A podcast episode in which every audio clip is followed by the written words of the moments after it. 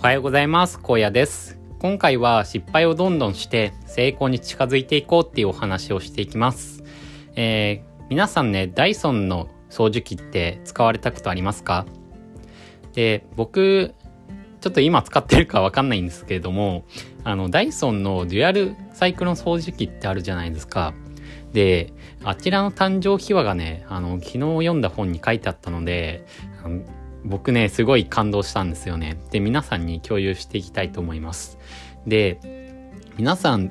ダイソンのデュアルサイクロン掃除機、あれが試作品が出来上がるまでにどれくらいあの失敗を積み重ねたかってご存知ですかね。で、あれなんとダイソンはごせんひゃくにじゅうろっかい失敗してるんですよ。やばくないですか？ごせんひゃくにじゅうろっかいですよ。でもやばいですよね。ごせんひゃくにじゅうろっかいってねえ、ね、何年かかったんだって思われると思うんですけれども、ごねんかかったらしいですね。で、ごねん、まあなんか妻の妻の収入でその暮らしながら、あの自分でいちにちじゅうはちじかんとか働いてやってたらしいですね。やばいですよね。で、いちにちってさんびゃくろくじゅうごにちじゃないですか。なのでごせんひゃくにじゅうろっかい失敗 し, したってなると、あれですよね、いちにちに何回だ、ちょっと計算できないですけど、何回も失敗してるってわけですよね。だっていちにちいっかい失敗してたら、そうですよね、だってにせんかいもいかないじゃないですか。なのでいちにちさんかいくらいは絶対失敗してたんですよね。うん。それでも諦めずに、うん、ずっと頑張っていたと。で、まあダイソンはね、なんでデュアルソ、デュアルサイクロン掃除機を作りたかったかっていうと、それまでの掃除機って紙パックをあのセットして、それでまあ掃除入って、そしたらゴミが溜まってくんですよね、その紙パックの中に。で、そうすると目詰まりを起こしちゃって、どんどんと吸引力が下がっていくわけですよ。で、それがね、ダイソンすごくイラついていたらしくて、で、これを変えたいって言って自分で作るようになったんですよね。うん。で、確かに今の掃除機ってないじゃないですか、紙パック。まあ今あるのもあるかもしれないんですけれども、結構ないのが主流だと思いますね。で、僕が今使ってる安いやつもないんですけれども、紙パックが、そういうのがね結構主流になってきたのかなって思います。で、昔はね、僕も記憶あるんですけれども、僕が小学生の頃小学生の頃は紙パックだったんですよね、家で。うん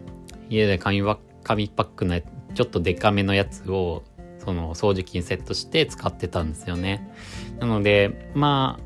小さい頃にもしかしたらね、見たことがある人とかもいるかもしれないんですけれども、まああれを改善したのがダイソンだったと。で、ごせんひゃくにじゅうななかいめで、まあ、試作品ができるわけですよ。やっとそれらしいものができたんですけれども、まあ、これでもやっとスタート。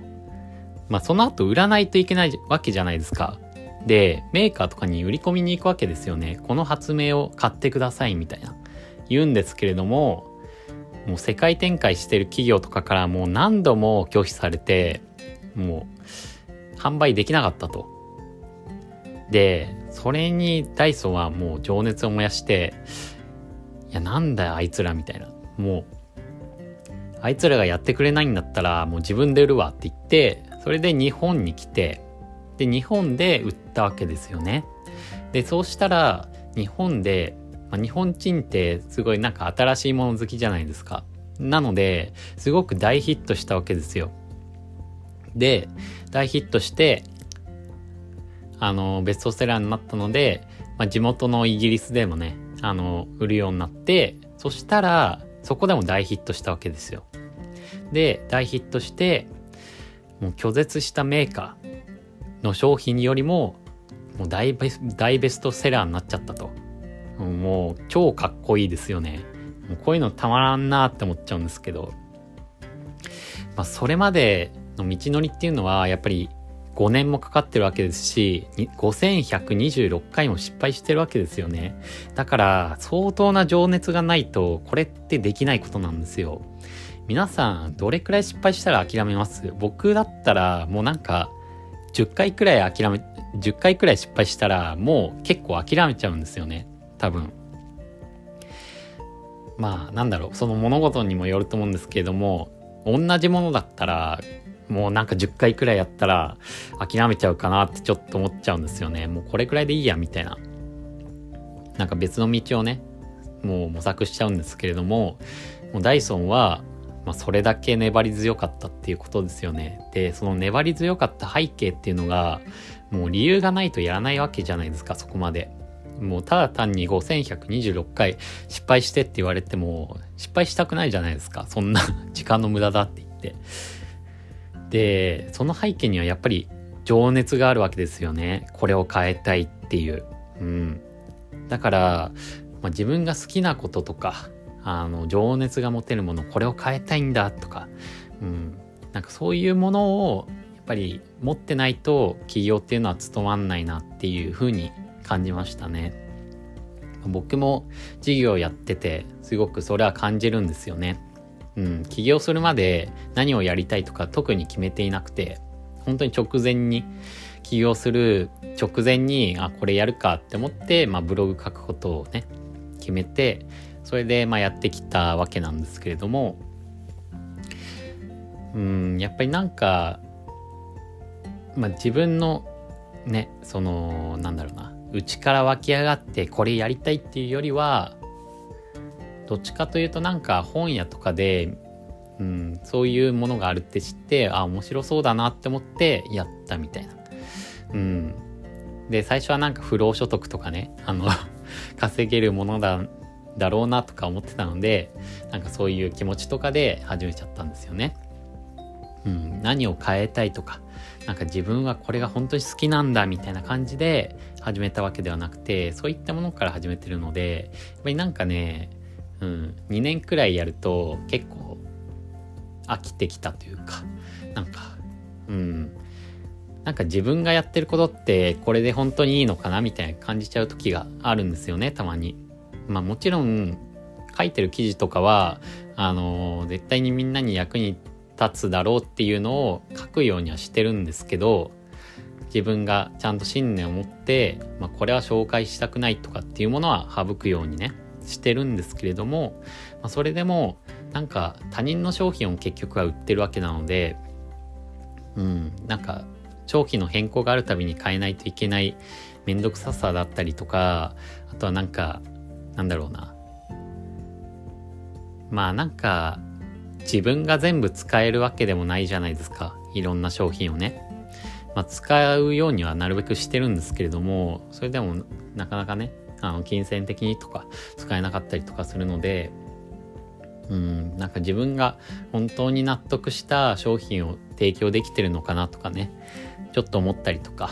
まあ、する時もありますね。まあ、なるべく調べて間違い、間違いのない情報は伝えるようにしているんですけれども、うん、なんかねやっぱり起業の醍醐味って自分で商品を作ってそれを売ることだなっていうふうに思いますね。なんか自分の、うん、好きなこととか好きなことでなんか突き詰めてあの完成度をね高めた商品とか、あとは世の中のこれを変えたいとか、まあなんか身近にいるこういう人の役に立ち、立つ商品を作りたいとか、なんかそういったまあ情熱を持ってる人があの作る商品だからこそ響く、うん、っていうのが、うん、すごく感じますね。で、僕も最近ねあのいろいろなんかやりたいことを再度考え始めていて、なんかこうした本とかいろいろねあのー、見ながら学んでるんですけれども、やっぱりね超一流の人の思考に触れるってすごくね、ま、学びがありますね。学びがあって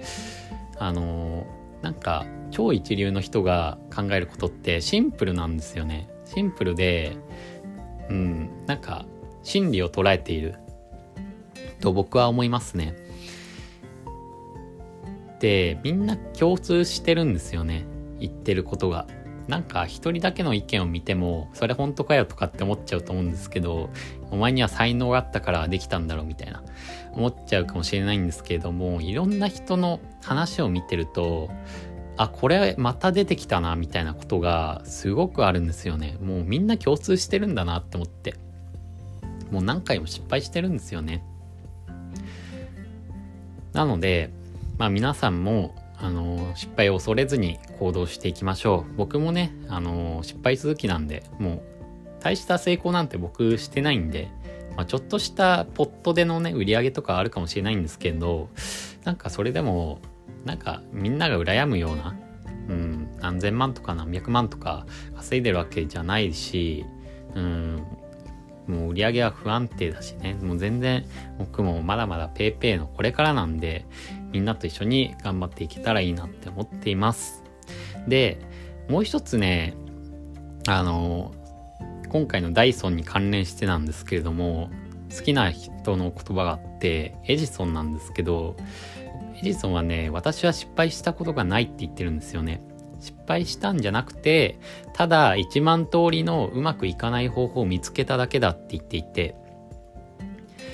で、失敗を失敗と捉えずに、まあうまくいかない方方法を見つけただけなんだっていう。私は成功に近づいてるんだって。うまくいかない方法をいっぱいいっぱいいっぱいあの見つけているだけで、それを潰していけばいずれはうまくいくうまくいく道にたどり着くと、成功への道にたどり着くと、うん、まあ本当にその通りですよね。だって人生かけてその一つのことを決めてうまくいかないものを試しまくってたら、もう嫌でも成功への道って多分開けるじゃないですか。うん、どんなにセンスがない人でも多分開けると思うんですよね。やり方を変えていけば、もちろんね、あの同じやり方でずっと失敗してたら意味ないと思うんですよ。でも、まあ、これは違うなって言っていろんな角度から角度からやり方を変えていったら、それって絶対に成功に近づいてるじゃないですか。その分なんか思考とかもあのすごくアップデートされて頭良くなっていくし、物の見方変わっていくし、うん、何やっても成功するようになっていくと思うんですよね。で、エジソンは、まあ、天才だと思われるかもしれないんですけど、まあ、天才とは いちパーセント のひらめきと きゅうじゅうきゅうパーセント の努力であるって言ってるんですよ。あ、これは本当にすごい、あー、なんかね、感じるものがありますね。